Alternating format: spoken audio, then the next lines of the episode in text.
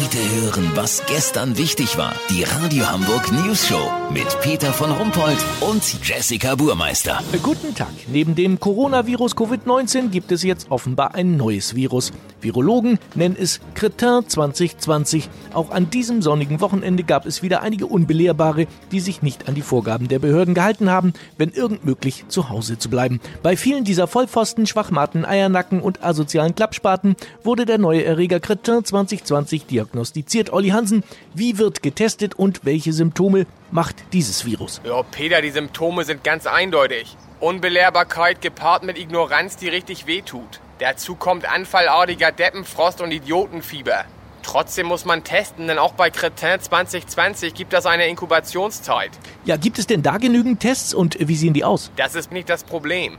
Der Test wird akustisch durchgeführt. Und zwar bei der Bundeswehr und auf den Schießständen der Polizei. Weißt, wie ich mein? Was? Test bei der Bundeswehr auf Schießständen? Genau. Das ist der sogenannte Schuss nicht gehört Test.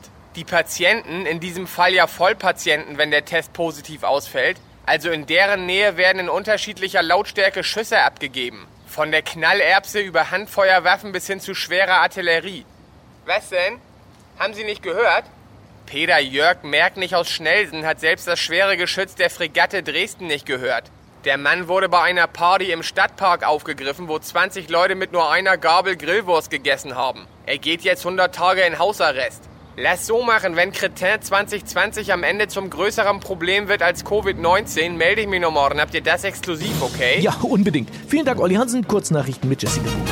Dr. Ignaz Semmelweis, der Arzt erfand das Händewaschen, nachdem er im Winter 1809 einen Mitschüler auf dem Schulhof eingeseift hatte. Diebstahl. Unbekannte haben die Gelddruckmaschine geklaut, mit der die Bundesregierung alle wirtschaftlichen Corona-Schäden bezahlen wollte. DSDS, Florian Silbereisen wird neuer Juror.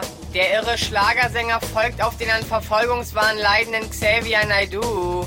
Dieter Bohlen sagt dazu, er hat ein großes Fable für grauenhafte 0815-Mucke und passt damit super ins Team. Das Wetter. Das Wetter wurde Ihnen präsentiert von Cretin 2020.